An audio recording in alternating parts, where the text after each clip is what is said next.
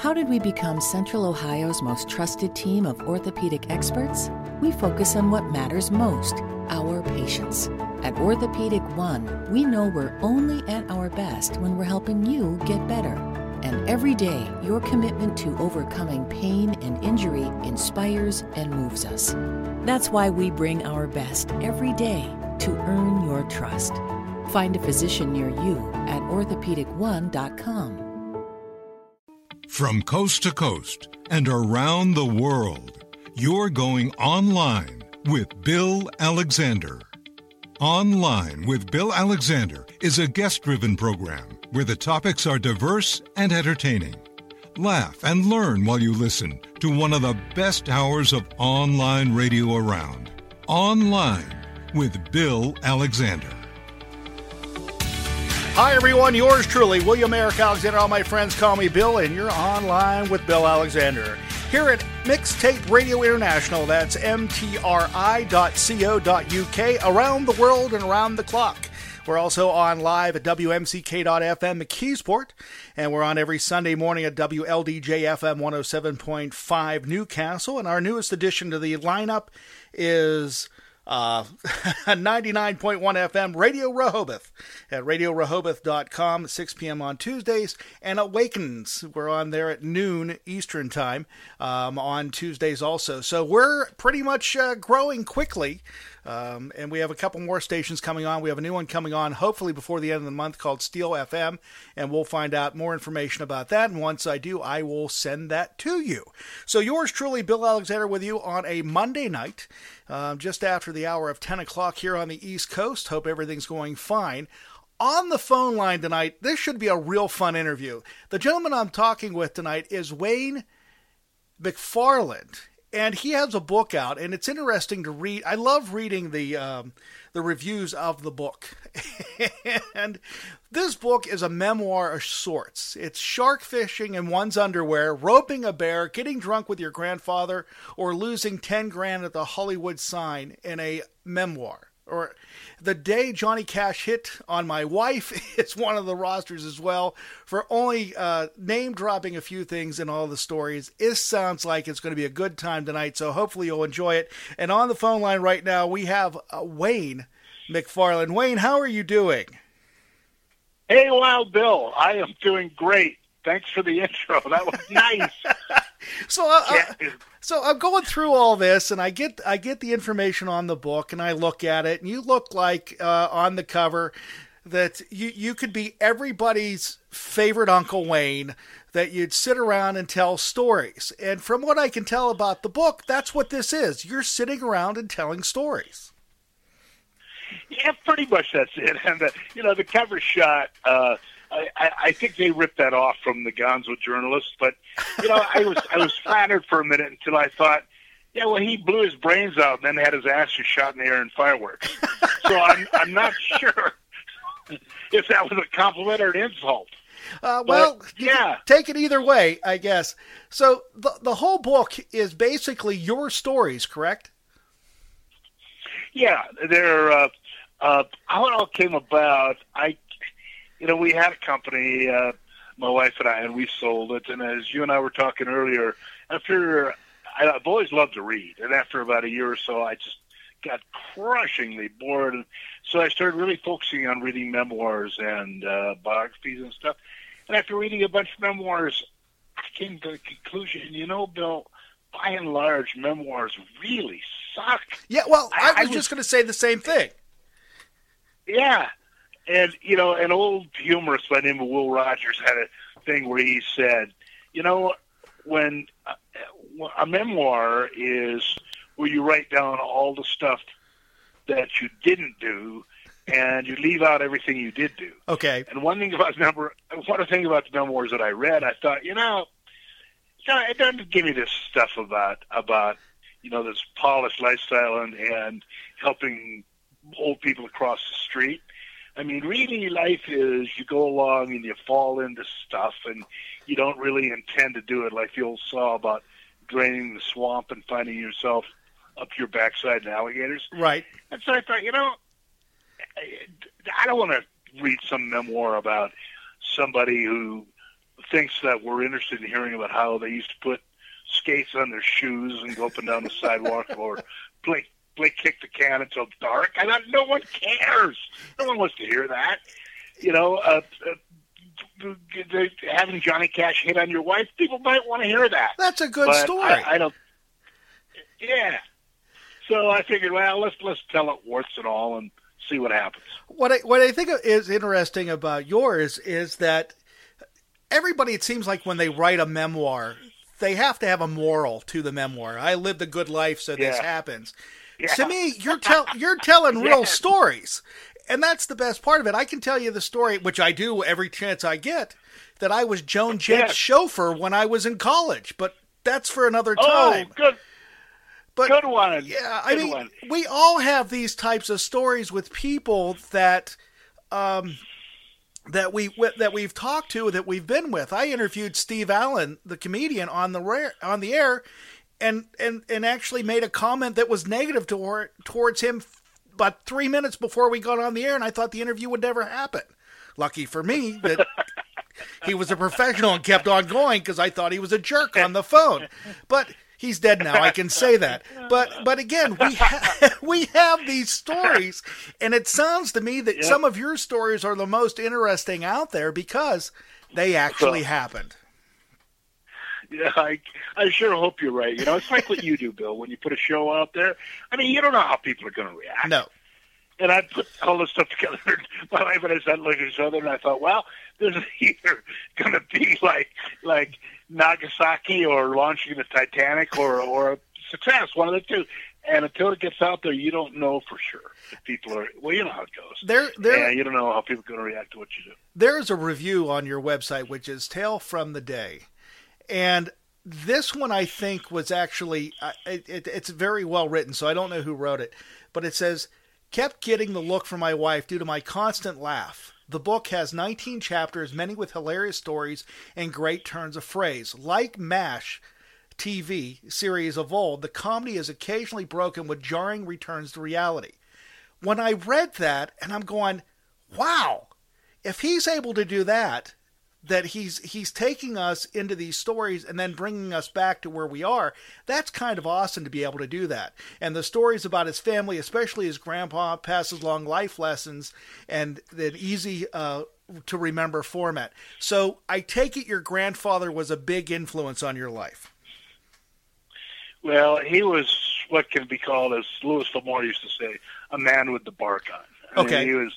I used to spend. I used to spend summers there on a kind of a hard scrabble farm in South Dakota, and um, he uh, he was known to do things like uh, my introduction to his his uh, uh, moralism and sense of justice was one night when I sat down to eat, and he asked me if I'd fed the animals, and I said I, I thought I'd get something to eat first. And next thing I knew, he'd thrown me out the back door, off of what we we called the porch, and landed in you know a summer's worth of chicken crap.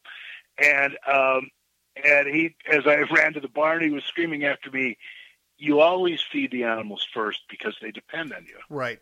They depend on you. And uh, my uncle, I told this to my uncle before he died, and he told me he'd only gotten one beating from his father, my grandfather. I'd only gotten one myself.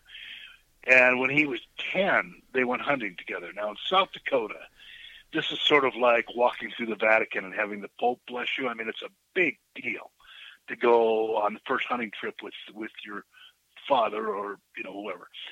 And so they were always they were always broke. That's a chronic condition in South Dakota.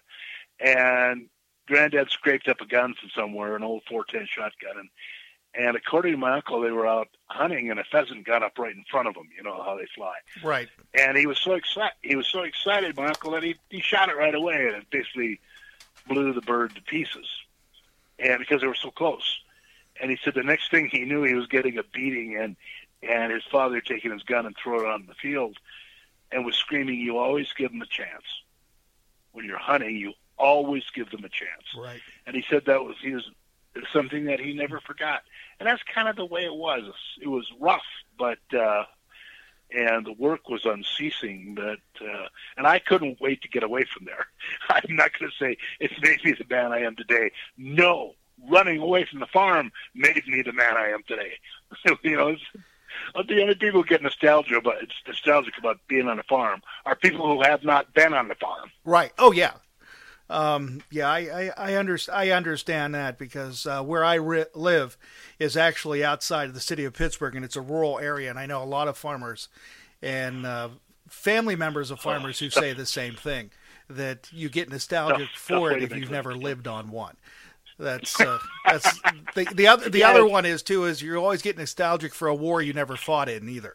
So exactly, you're gonna have to sit down and write your own memoir. That's exactly correct. Um, I've been around the block once. Uh, almost twice, but yeah, I under, I understand where you're coming from with this. So, some of those stories in the book were they easier to write than others?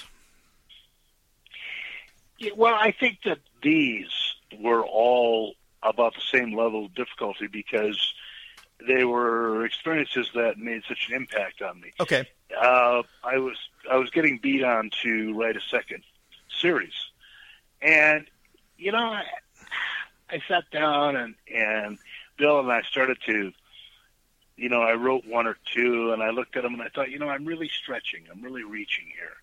You know, if you've got to take an experience that is not meaningful, and then if you're a good writer, you can kind of maybe blow it into something. Right. I, I, I just couldn't do it. I thought, well, I squeezed the lemon dry on this one, so maybe next one will be a book about milking cows or something. but, but I think I'm, I'm about done with the tales. Um, I I find that interesting you say that because um, that a lot of writers, if they found a niche that they're good good at, they keep going back to that well as much as they can. But hearing you say, "I'm I'm only going to be able to give one. If I can only do one book, that's the one I'm going to give," and with 19 chapters, that's a lot of stories. Yeah, and and what I did when they were beating on me to write a second book, I wasn't quite through with all the tales yet, so I, I wrote another eight added them to the original book. So okay. now, now there's to, now there's a total of 27. Wow. And I finished up the eighth one, and I thought, you know, I'm done here. well, one thing that's going on right now, you know, with the ease of word processing and self-publication, all the rest of it, there's just, a, you know, I think that it's like producing a show you're producing without good, solid content. You know, a lot of the stuff that's out there now promoting, you know, being an author and write a book, they're all talking about here's how you can write a book fast and you can pick a subject like a self-help subject, you know, right? How to quit worrying and become rich. But for me, it doesn't work like that. I mean, it it if my idea of being an author is not sitting down and and writing trying to gauge the popular whatever's going on right now, whether it be studying Zen or whatever it may be, and then writing a book about it. I suppose you can make a lot of money doing that, but to me, you know, a book has always it has to have substance, and and that's it. And with Tales from the Day, you know, I was told that it was it was death because memoirs simply are not currently right uh, you know, chapters, standalone chapters woven together in kind of a narrative arc, if you will. Uh, it's just, you know, various agents and stuff said, what are you, crazy? Nobody's going to do that. And now, as it turns out, as you know, we live in a, a Twitter world, a 140 character world. So being able to delve into a book and read a chapter or two chapters and they're complete a story, even if you don't like the story, but they're complete.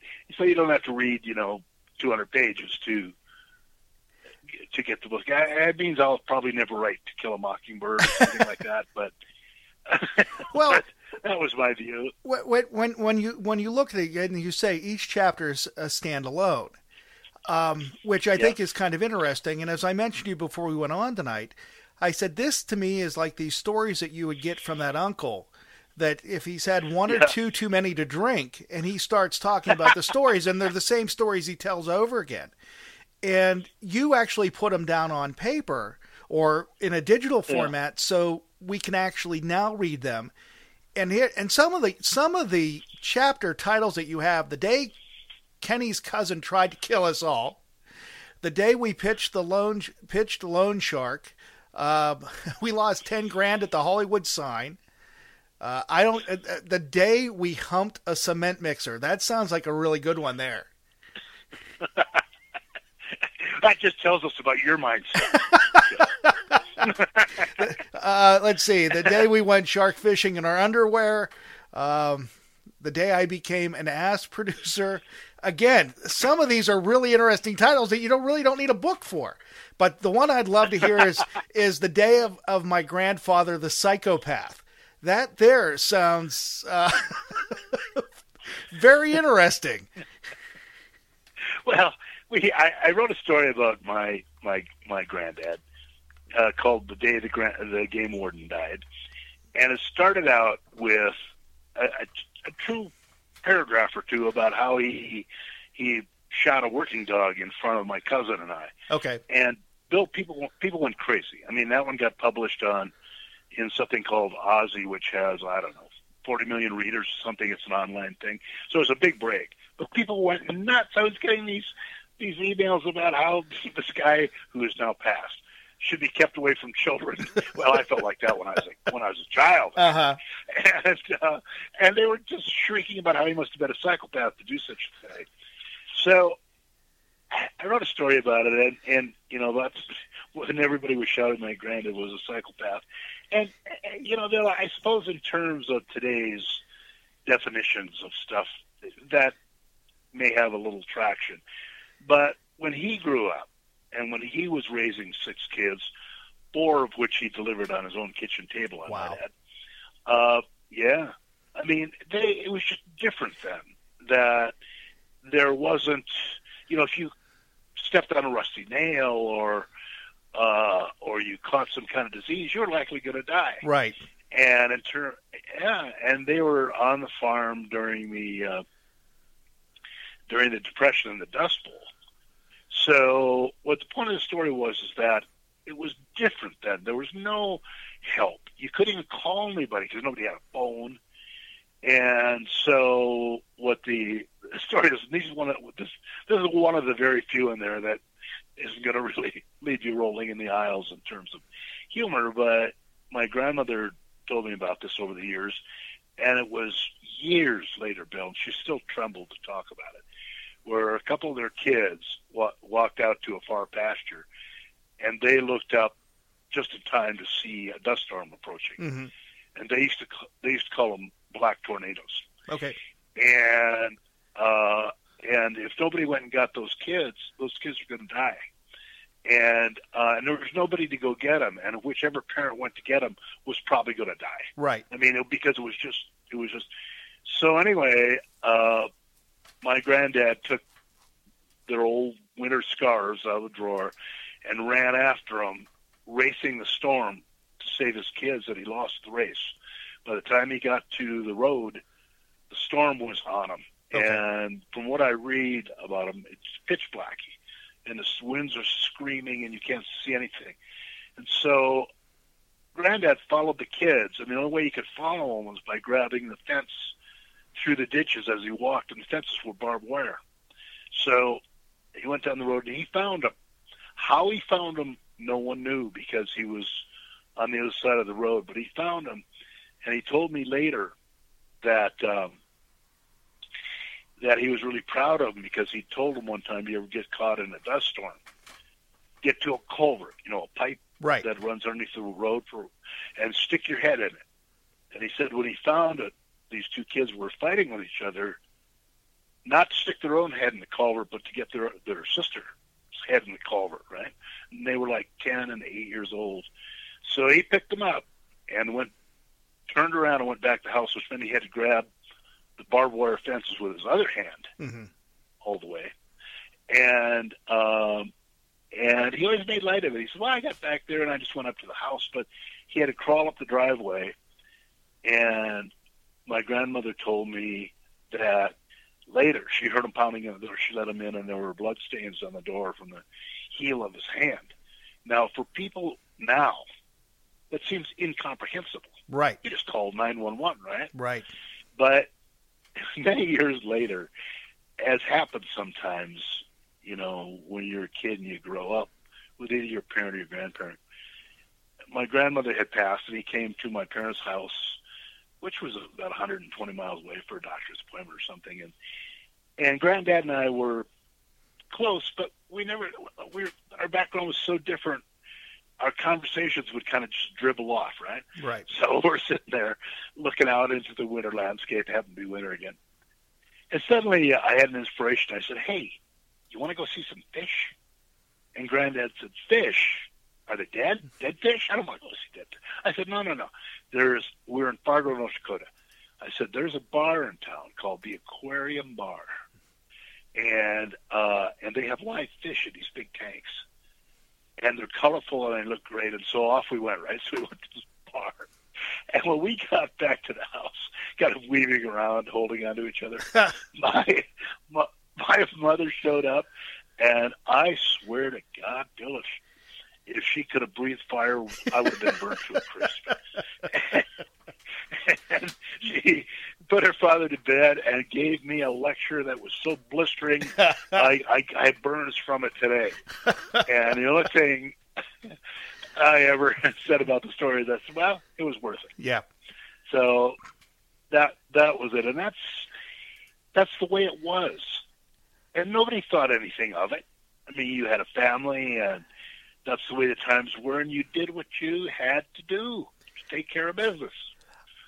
I, and that's like I said. That, I think ahead. I think what's interesting about this, and and I've noticed this because, as you mentioned earlier, that because we're in such a digital age, you don't have this type of connection and this storytelling. And when people tell stories, we actually know them better. We become closer with those individuals. And these stories, for a lot of families, these are history that are being told. What's nice about this for for future family members for your like that story about your grandfather and and the storm, that is something that these kids can look back on. They may not understand it, but they understand Yeah. what he did to bring those kids back in again and to save their lives and he wasn't worried about his own well-being because and I'm I'm thinking about it and I'll be honest with you when you said barbed wire I'm realizing that every time he grabbed that fence it was going through his hand because if That's he exactly if he right. was pulled, I mean I I mean I've been stuck with barbed wire before. I know how much that hurts. So I can't imagine of the adrenaline flowing that quick to get those three kids back to that house so quickly to go in and then being able to save them and not and not worried about your own well-being but being wor- worried about those three kids. Again, these are stories that you can only tell by another family member doing it. Because we all our families have these stories and there's there my in-laws and, and my family it's it's it's just a melting pot and it's so cool to be able to listen to them now of course probably a lot of yours are humorous and it all depends on the way you tell them. Now one thing i noticed is that you said that you recorded your own audiobook version of the stories. Yeah, did you follow Yeah, the stories word for word in the book or did you word for word. Okay, I wanted to know Word if you were word. just elaborating just a little bit when you told the stories. No, no. It. I, I, I felt that you know to. That's a good point, uh, Bill. An excellent point, as a matter of fact. I felt if I'm going to do this, then I I think I have a responsibility. I don't know if it's artistic or not, but to to put things down the way that I believe and remember that they happened, Right. and not to exaggerate. You don't need to exaggerate some of this stuff. No. It's like you and I were talk, talking about local radio and pitching a loan shark. I mean, how I, you need to exaggerate that? No. no, I don't think so. No, not at all. I mean, and I can go back and I'm thinking of stories right now that are just flooding back to me. Um, I told one on the air the other night. I, I do an oldies program for another station, and I played the Ray Stevens song "The Streak," which how it came up in rotation is beyond me. Um, and I I, and I remember being an eight-year-old kid at my cousin's wedding. They were getting ready to do a bridal dance, and my other cousin and I th- had quarters, and we started loading the juice box. Well, the song we kept playing over and over again during the bridal dance was "The Streak." She never. You're going to tell me it's never forgave you, right? she never. She, well, I don't know if she ever found out, but I'm afraid now, since I made it public, uh, almost uh, almost 48 years later, she knows who it is. So, again, it's just. I thought you were going to tell me you undressed. No, no, no, no, no. I wasn't that bad. But I can tell you, at the same wedding, I had my first beer as I was driving my dad crazy, and uh, he said, Ah. "Here, take it." I was eight years old at the time, and he said, "Here, take it." That, that was the first one, and that was the last one for a long time. But but but that's that's stayed in your memory, right? oh, heck yeah! And- And, it was, and the funny thing is, if I remember correctly, and I don't know if you're familiar with it, it was a beer that was out out of this area called Schmidt's, and it was really bad. Schmidt beer, of Schmidt- course. I mean, how how how can I not know? I, Schmidt I know? I can I can mean, tell you the size of the bottle. I can tell you what the label looked like because again, it had a lasting impression. But these to me are the types of stories that made life interesting and fun because we've all experienced something in some way, shape, or form. Well, I'll tell you, Bill. One of the things I've enjoyed so much about releasing this book, and I to to my I didn't expect it, and to my uh, not my surprise really, but I, it's been one of the great great pleasures I've had in the past few years is interviews like this. They're rare anymore. I mean, what you're doing, uh, putting together these live shows, it's effectively like local radio used to be, and and that's gone. It's Oh, yeah. gone, and it ain't coming. You know, It- we're not for people like you guys doing what you're doing online and building up these kind of shows. You know, the old traditions would be would be gone. And I, you know, I miss those because I, I did a lot of work in local radio, and as as did you, I believe. Oh yes, And as, as you and I both recall, it was like a working in a carnival. and I worked at local radio stations where the owners, you know, they never paid for anything No. until the IRS figured it out. No. They traded everything. You needed food, you needed booze, you wanted a car. You go to somebody and say, "I got, I want some commercials for your whatever it was?" Yeah. Of course, they hadn't sold the airtime anyway.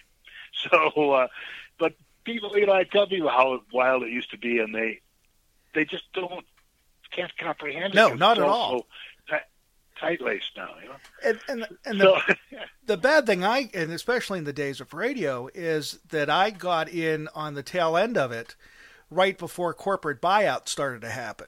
And that's when radio became a corporation and not the local yep. market that we're familiar with because like you said, we could all tell stories about the owner who would be able to get that new car every 2 years and it wasn't because he paid for it, it was because he gave away ad time to get it. And we couldn't So- couldn't so figure out why he could afford one and we couldn't.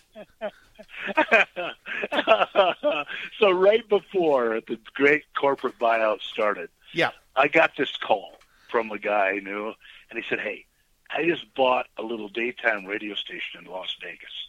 Now, you know, I don't know if your audience knows, but they're over-the-air broadcasting. There used to be licenses where you could broadcast at a higher power during the day than Yes. at night.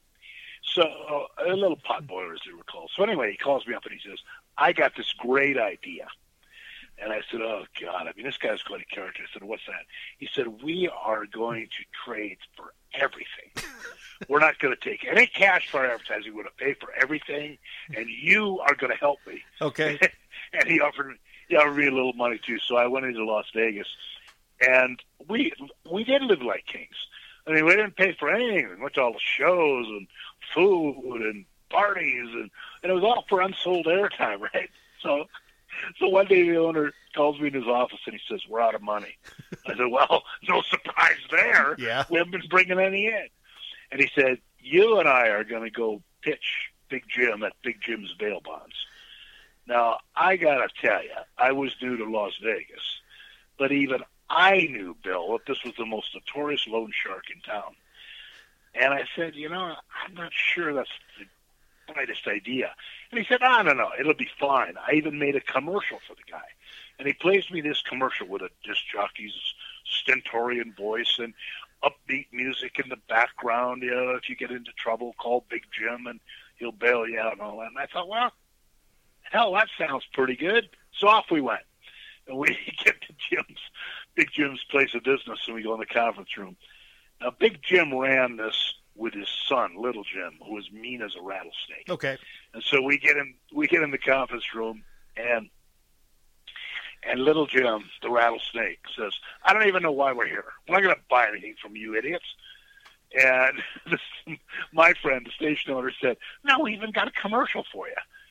And and the Little Jim said, "We don't want to hear any stupid." And Big Jim, looking like you know a Godfather knockoff, said, "No, I want to hear it. Play it." so my my my friend pushes the button, and instead of the commercial he played for me, out comes my friend's voice, backed by organ music in a minor key, and this was the dialogue. Have you killed your wife? If you have money in the bank, here at Big Jim's Bail Bonds, we don't care. Have you hit your mom with an axe? if you have equity in real estate, here at Big Jim's Bail Bonds, we don't care. And little Jim jumped out of his chair, and I thought he was going to shoot us both. I mean, I'd never seen, but his eyes actually bulged. Uh huh. And he he came up short. He stopped when you could hear some hacking over in the corner, and there was his dad, Big Jim, laughing so hard I thought he was going to have a heart attack. Right. And when he when he finally calmed down, he looked at us and he said, "You know, that took some stones." He said, "That was really stupid, but that took some stones." He said, "Okay, I'll buy your deal. I'll do it." But he said, "I got two conditions." Now this was a year contract, all cash up Wow. front, right? So my friend, the station owner, is fumbling with his pen. What are the conditions? He said. Big Jim said there are two. One of them is you give me that commercial, and it better be the only copy. He said the second condition is that you never run anything on the air without my approval. Right. Of course, we said okay. And I thought he had taken that commercial to destroy it. But I heard years later that he played that commercial at every party he attended right up, right, right up until he went to jail. Oh, that's classic. Uh, you're listening to that's the, You're listening to WMCK.FM, McKeesport, WLDJ FM 107.5 Newcastle, Mixtape Radio International, MTRI.co.uk, and of course our new affiliate, RadioRehoboth.com, 91.1 FM, and that, I think that's everybody. Uh, and also at iTalkNet.com. I can't keep up with them. Uh, it's really funny that you mentioned this, Wayne, because um, I have a story very similar to that. Um, and by the way, audience, we're speaking to Wayne uh, McFarland you do? from Tales from the Day. Yeah, um, I was working for uh, AM station in this area, and I was doing talk among being their program director and everything else. And and we, oh hell, I'll mention the guy's name. You know who Fabian is, right? Of course. Okay. Fabian moved to this area with his wife, who was a model, and she is a graduate from one of the local high schools. And her dad owned a car dealership in the area. One of the nicest guys you ever meet, but I never met him. And there was always stories about him. So I go in, I get go into the station, I get ready to do my hours um, for the day, and I get a, I get a note from the secretary going, "So and so wants to see you." he wants you to drive out right now. I said, really? He goes, I have work. No, drop everything, go out because they thought it was advertising dollars. I said, fine, I'll go out. I got in the car, drove out to his car dealership, and I walked in. Well, there's nobody in the dealership except one person. I guess it was his secretary. He said, he's upstairs waiting for you. I'm going, oh. okay. I'm going, what we the what the heck did I do now that was going to get me to meet with him? So I go in and you walk into the room and there's blue velvet on the walls. And I'm thinking, huh? And I, I honestly I believe think there was a black velvet painting of Elvis up there too. And he looks at me and he goes, Hey Bill. I said, Yeah, he goes, I really want to thank you. He said, The local media is being a real jerk to my son in law, Fabian. He says, I want to thank you. I said, Why? He goes, You've been such a nice guy on the program. That's all you talk about, how Fabian's come back to the area and do this. He goes, If you ever need anything from me, just let me know. I said, I'd like to have Fabian on the air. He goes, Consider it done. We'll have them there. We'll Whoa. take care of it. I said, Wow, that's fantastic because he was touring with his group that he still performs in. Yeah. And he said, By the way, he goes, Merry Christmas. He handed me a fifth of Jim Beam. I walked out of the office. All right. I took a deep breath Perfect. and going, okay, we're good. So I went back to the station. Everybody goes, so what do they want? What do you want? He said, honestly, he wanted to thank me. They thought I was crazy. But again, it was one of those stories that to this day I remember it. I can tell you what the office looked like and I can tell you what he looked like and what he said because these are things Yeah. that stick with us. And that's the best part Yeah, that's right. But uh, and I did That's get the interview with exactly Fabian, just to let you know, and I spoke to his wife Andrea. Um, it was a great interview How'd it go? too, really well. And, and and by the way, Fabian and Andrea, if you're listening to the program, I want you back on again because we need to do it one more time. But again, it, it's just fun being able to tell these because people are able to relate to them. And, and and do it in a way that makes it entertaining. Now, the one I want to know about, and I'll tell you my Johnny Cash story after you tell your Johnny Cash story about how he hit on your wife. well, now I really like his music and stuff, and I never I, I met him a few times, but I never knew him that well. Okay. So as part of part of my speckled career, we were doing some special effects work and stuff, and I got a call from this guy. This guy called me up one day and said, "Hey, we want you to do a little special effects promo with some lasers and stuff to open the Country Music Awards." Oh, holy buckets! You know, it was in Tulsa, Oklahoma. Right. So in we go. Yeah, so in we go. And uh, I even bought a cowboy hat. And boy, damn, I look good, though. Is that the one on the cover of the book? no, Oh, no. okay. The one I bought's long gone. Okay. And uh, anyway, uh, we got in there and we set up all of our stuff. And the first night we were treated to a fist fight on stage between the sound manager and the lighting guy because the uh, show was be- is going live to a third of the country. So Right. the show is being produced by a family entertainment group who still does stuff. So I'm going to leave nameless, except to say they sort of oversold their ability to stage a big event like that Gotcha. i.e., it was the first one, first one they ever did, and so they have to allocate a certain amount of time to everybody to set up, called load-in time. And our equipment took two hours to set up, and we got 45 minutes. So you can imagine what happened. And when we opened the show, part of what we were doing was putting up pictures of country musicians and stuff. And Bill, it was a rolling disaster. And I mean, it was live. it was live TV. And so, entertain, uh, the entertainer, country western people's faces would show up on this big screen, and half the face would be on the left and half on the right. You know? and, and so, after that was over, I went to the backstage bar to uh, drown my sorrows Right. and my wife had- had flown in. Now, Gloria and I have been together for a long time, and she got her PhD in molecular biology. Now, Bill, my plane doesn't fly up there, but she was she was getting her degree at the time. Okay. I said, "You got to come and see this."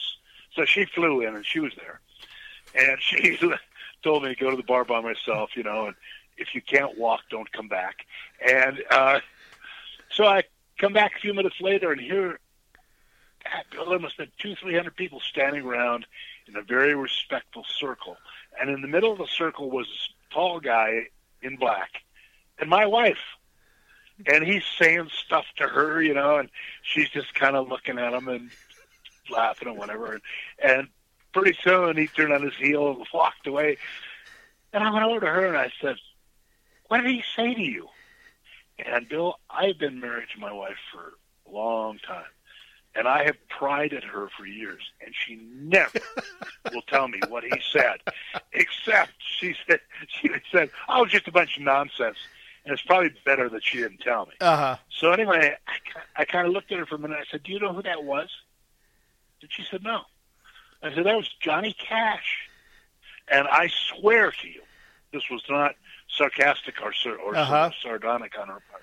She looked at me and she said, "Who's Johnny Cash?" Oh my goodness! I thought, okay, I'm. I said, I'm good. I'm safe on this one. I'm good. so that night we left, and that was it. And I still don't know what he said to her. I think when I'm breathing my last, she'll tell you. That's when Gloria, my wife, she'll tell me. well, you're dying now. This is what he said to yeah. me. and that will be the last thing to put you over too. Um, when I, yeah, probably. when yes. I, when I was two years old, my grandparents lived. Actually, I have relatives still there in Albuquerque, New Mexico, and ah. I, w- I was out there because we would travel from Pittsburgh to Albuquerque every year, every summer, because that's where my mother's from. Yeah. And we would go to rodeos because that's what my grandfather liked. So we went to a rodeo. Well, that yeah. night at the rodeo, Johnny Cash was performing. So this would have been probably 1968. So that uh-huh. was the year. That was right after the boy, uh, boy named Sue was released, which I loved that uh. song as a kid because I knew the chorus. So Johnny Cash starts singing the song, and I'm dressed in, and there's photographs of me. Of course, there's no video. Dressed in this um, cowboy suit with a little red hat, and I'm standing up there, and I um, I must be bopping around and everything else. So I start singing, and I start singing a boy named Sue when he does it.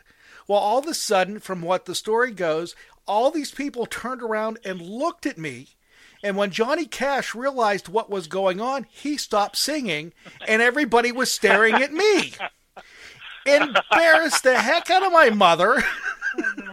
my grandfather walked away, and there I am, just, and I have no idea what's going on. So there's my Johnny Cash one. So, but uh, there's photographs, but there's no video proof. But, uh, but well, yeah, a couple of times I I had some stories published, and they always came back to me and said, "You got, you know, you got any cell phone pictures of this?" I said, "Hey, read my lips.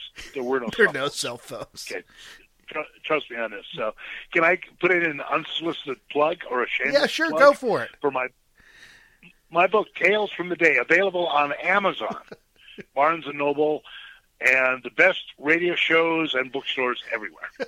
There. that's, that's, why you're that's here, so we can talk about it. We just haven't mentioned it that much. Um, and there's one more. An oversight we have. An, oversight we have to correct. One more I want to throw out real quick is my grandfather, who was a uh, wonderful gentleman and passed away in the uh, late '80s. Um, he was a big drinker, and he would do stupid things when he drank. For example, he would go to these small small clubs and um, in the area of Albuquerque, and he would go see new performers. Well, one night he was at one with my mother and dad and my grandmother, and this young man stood up on stage and sang. No one knew who he was, brand new performer, and my grandfather tipped him. My grandfather thought he tipped him five dollars. My grandfather did not tip him $5. He tipped him $50. He didn't care. Perfect. The performer was the performer was Glen Campbell. Oh man. Yeah. Whoa, that's so that yeah, he was great. So that was that was that was that one there. So the whole idea of the book is just you telling stories that um, you entertained friends with, correct? That that's absolutely correct. Yep. And are there certain stories that friends want to hear over and over again? I mean, are there more they want to hear when they're sober compared to intoxicated? How does this work? Well, I, I think one of the more popular ones, you know, I've been an entrepreneur pretty much my whole life. Yeah. And um, so, you know, the circles I ran in were a lot of people who were trying to make a go of it and certain things. And I've got one story in here about the day my business was trashed by a worm. and that seems to be kind of a popular one. So uh, I can give you a real brief synopsis. Please of do. It if you'd like. Please do. Well, when I I moved to California, which to say I ran away from the farm and ended up in California, and I started this business where we uh, we would do kind of like commercials with still slides with a pre-recorded soundtrack, and companies would play it, you okay. know, in the in the field to make make sales. And I got to tell you, Bill, how broke was I? I was so broke. I mean, we we were really struggling because it's a hard field to break into. So I finally landed a contract with the largest maker of sprinkler systems in the world. And I mean, it took me like a year, and man, Bill, I needed that money. I mean, I'm telling you, That was grocery money, and plus it was prestigious. So I just hired this young kid because I was buried in work, who was the heir to a vitamin fortune. They're still in business today, Okay. and but he decided he needed to get experience. I didn't know, so I sat him down. I said, "Look, we're going to see the CEO of this company, and he's got our deal. And the way it works, and I'm sure you know this, Bill, from your own work, is that I said you never talk creative ideas before we get the contract and check. Right. Because after you get the contract and check, if they don't like your idea, you go on the next idea. But if they hate your idea before you get the contract and check, it could, you could lose the deal. So I said, you just keep your mouth shut and and listen listen to me. And he said, I got it, I got it. No talking, you know, no creative stuff at all, and not before we get the deal. So in we go. And this guy was really excited, and he said, you know, I've been waiting my whole life to do something like this. He said, my family's excited about this. Our contract's laying on the table in front of him, right? He's got a pen. I mean, it's that moment. Right. And he he starts to sign his name, and he looks up and he says, "You guys got any idea of what you're going to do? How you're going to approach this?" And I started to do my usual thing of, "Well, no, we bring in a whole team and we kick around ideas and blah blah." And my young apprentice said, "Well, yeah." I thought, "Oh, what?" and and the owner of the business looks up and he says, "Really?" I mean, he's he's interested now, right? Right. He says, "Really? What are you going to do?" And I start tried to break in and say, "Well, no, we're going to wait until." And he looked at me. He said, "No, Wayne, I want to hear what this young man has to say." So he turns to my little apprentice guy, and he says, "Okay, what, what's your idea?" And my apprentice stands up, and he was gesturing now, and he looks up the sky and he says, "We open with a picture of the giver of life, the sun." And my potential clients go, yes, yes. And then my apprentice says, and then we pan down to the rich humus of Mother Earth, where your equipment goes. And the owner's going, yes, yes. And then, and then we pan below the surface of the grass into the dirt, and we focus on the mascot for the film, the representation of your business in the film. And the owner goes, what is it? What is it? And my apprentice goes, an earthworm. and you know, Bill, you've heard the old story about what happens if you drop excrement into a punch bowl at a party. You know, there's this plop and Yes. then a long silence Yes. afterwards. The owner kind of sat there blinking for a minute, and he looked at me and he said, "Do you think I have worked 40 years of my life to be represented by a worm?" well, that that was that. And, uh, uh, and to my really my shame now, it's the only time in my life I've ever done it. But I fired him on the steps of that building, Uh, and I just got in my car and drove away. And later, I heard that he had become CEO of his family's business. What a shock there!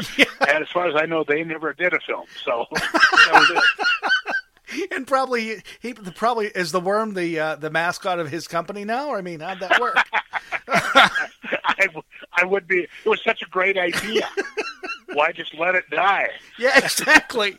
Just keep it wiggling on the line there for a little bit longer. Exactly. Uh. exactly. You know, That is you that have an inspiration. Yeah. that that is that is good. I mean, and I I just can't imagine. I really can't. But uh, again, the, Oh. the whole idea of these stories are are your life. Um, now, some of the they ones. tales from the day. So some of them, like the day that Kenny's cousin tried to kill us all, the guys Yes. that were involved in this story, do they tell it the same way you do, or do they just give you the, the, the rights to say it without them trying to interrupt or change it? Well, the the guys that were involved in the story were all pretty rough characters on a forest fire crew in Idaho. Okay. and uh, and so you know when I for reasons that escaped me, Bill, I figured it was a good idea when I was really a college kid to go to Idaho and uh, uh, and fight forest fires for the summer. Uh, now, why I don't know. I thought this was a good idea, and I was amply rewarded with actually getting a job doing that. And uh, so they put us out in these bunkhouses way out in the bushes. And at the time, it was men only because everyone knew at that time that women didn't have the physical capability. I mean, just look at the the world champion women's soccer team or the women's downhill skiers, fragile little deers. right.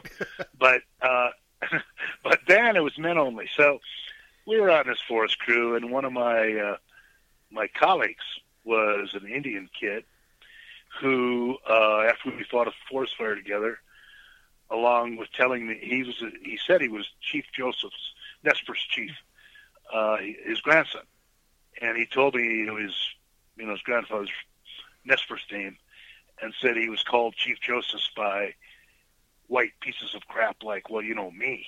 Mm-hmm. So Kenny was kind of a, a kind of quickly, you know.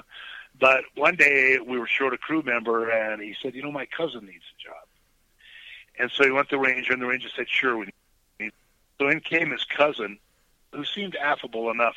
I just remember he had a scar running from his headline, his uh, hairline, down across his face and across his chin that he'd gotten from going through a windshield when when drunk. Okay. And uh, he was he was he was amiable enough. I mean, in the forest crews, as long as you worked and you weren't a jerk, you got on okay. But one, and we were probably 30 miles from the nearest town, which was a place called Orofino. It's a tough little logging town. And one night, Kenny's cousin somehow got into town. And he came back and he was dead drunk and he had a gun.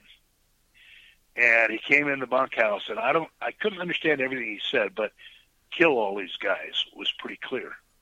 So, you know, he's he's sitting on his bunk and he's loading his gun. It's a rifle with a side loader, you know, and he was dropping bullets on the floor, but he was getting a few in. You could hear him go. Now in the in the bunkhouse was a few other guys. One of them was a a miner from West Virginia who got up and grabbed the top of this big old stove, must have weighed ten pounds. And another guy was a wizened old guy who used to make canes out of big tree burls. So I saw him go over and grab one of those. And even Kenny, the guy's cousin, pulled out a knife. I mean, no one wanted to die that night, right? So to my credit, I leaped out of bed in my underwear. That was it. You know, I figured I was going to try and brain the guy with a, a apple from my Fruit Loom underwear label. You know, I mean, I had nothing.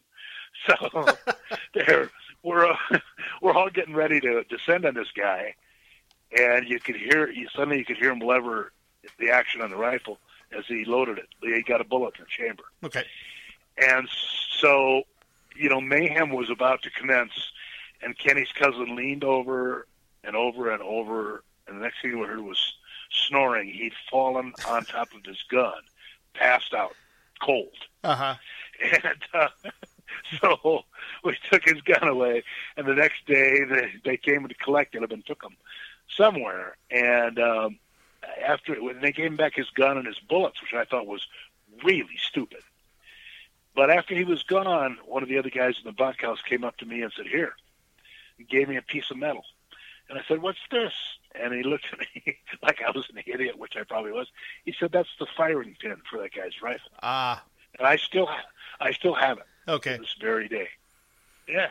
So that story was, that was a give me enough beer around the campfire and I'll tell that one. but uh, that was one of my my Idaho stories. So uh, that was quite a place to work, actually. So, Wayne, unfortunately, it's almost time for us to go. It's hard to believe we've been talking for almost an hour already. Um, can I can I plug my book again? Sure, go ahead. I was going to plug it for you, but you can do it. Thank you. Tales from the Day and uh, available at Amazon or Barnes and Noble. Just type in Tales from the Day, and if you have to, my name, Wayne McFarland, or you can go to www.talesfromtheday.com and see all the information on it. Thank you, Bill. So when I look at when I look at the Amazon site, which I'm on right now, it says Wayne McFarland, author, Gloria McFarland, editor.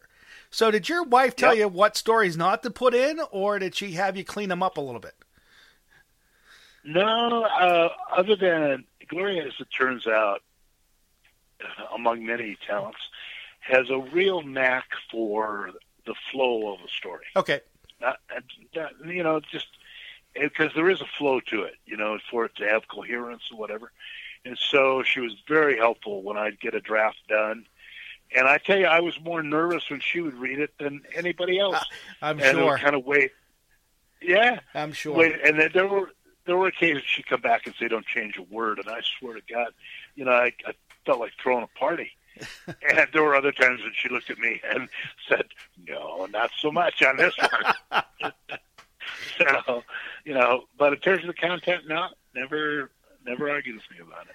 Well, Wayne, I appreciate you joining me tonight. I had a wonderful time, and uh, oh, I, w- I wish great. you the best. I'd love to have you back on again, um, just so you can tell Anytime. some more great stories. Because I'm sure there's Thank more you. out there that's not in the book. But again, this is this is going to be a great read for anybody that uh, that is looking for something. This it actually it looks to me like a great summer read that you can read on the beach or at the cabin or wherever, and pick up a story, read it, put it back down again, and pick it up the next day. So I appreciate you joining me tonight, and you have a great one. Thank you, Bill. I enjoyed it very much. Thank you. Thank you very much. We'll talk to you next time. Wayne McFarland here online with Bill Alexander. The book is called Tales from the Day, and uh, you can check it out at Amazon.com and also at Barnes & Noble and also on the website talesfromtheday.com. Hard to believe we go through hours really quick on this program and uh, enjoy doing it. Again, thank you very much for Wayne for being a part of the program and also to let you guys know that we're airing on MTRI, Mixtape Radio International around the work around the world round the clock at www.mtri.co.uk. Also can hear us on WMCK.FM, McKeesport, every Monday at 10, every Tuesday at 10, and now every Friday at 10. And also every Sunday morning at WLDJ 107.5 FM, Newcastle, PA at hofmradio.com and our newest edition every Tuesday. Actually, we have two editions. Our uh, newest edition is 91 uh, 99.1 FM, RadioRehoboth.com. Again, 99.1 FM, Radio Rehoboth, every Tuesday at 6. And also awakenings.eu every Tuesday at noon Eastern. So, folks, I'm glad you were able to stop by the program tonight, and we'll talk to you next time here online with yours truly, Bill Alexander.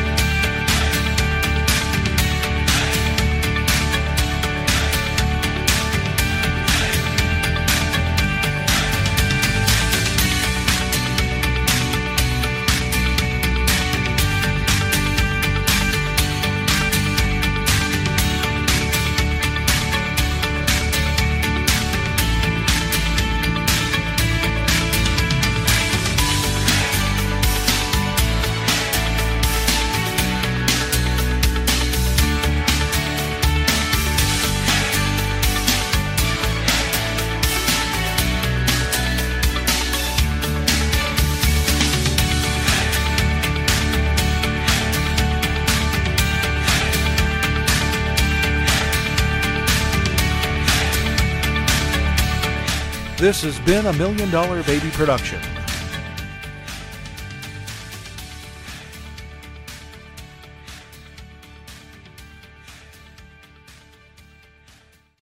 If you've ever been a renter, you know it's stressful to find a place with everything you love and nothing you don't. But did you know Zillow does rentals? It makes the search so easy. They have filters for pretty much everything, so you can find that place that's in your budget, but also isn't a shoebox. Or a place that's close to your parents, but far enough they have to call first. Plus, it's easy to apply, request tours, and pay rent in the app. Head to ZillowRentals.com and find your sweet spot. If you've been a renter, you know it's stressful to find the perfect place. But Zillow Rentals make it easy. They have filters for pretty much everything, so you can find a rental that's big enough for entertaining your friends, but small enough they won't crash all weekend. Find your sweet spot on ZillowRentals.com.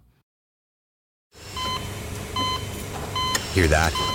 That's the sound of a patient whose health data is protected from a cyber attack. And that, That's the sound of a financial system that's digitally secured from bad actors. Right now, there's an invisible war being fought on a digital battlefield that impacts what we do every day. That's why at Peraton, we do the can't be done to help protect the vital systems we rely on. Because if we don't, the alternative is unimaginable. Peraton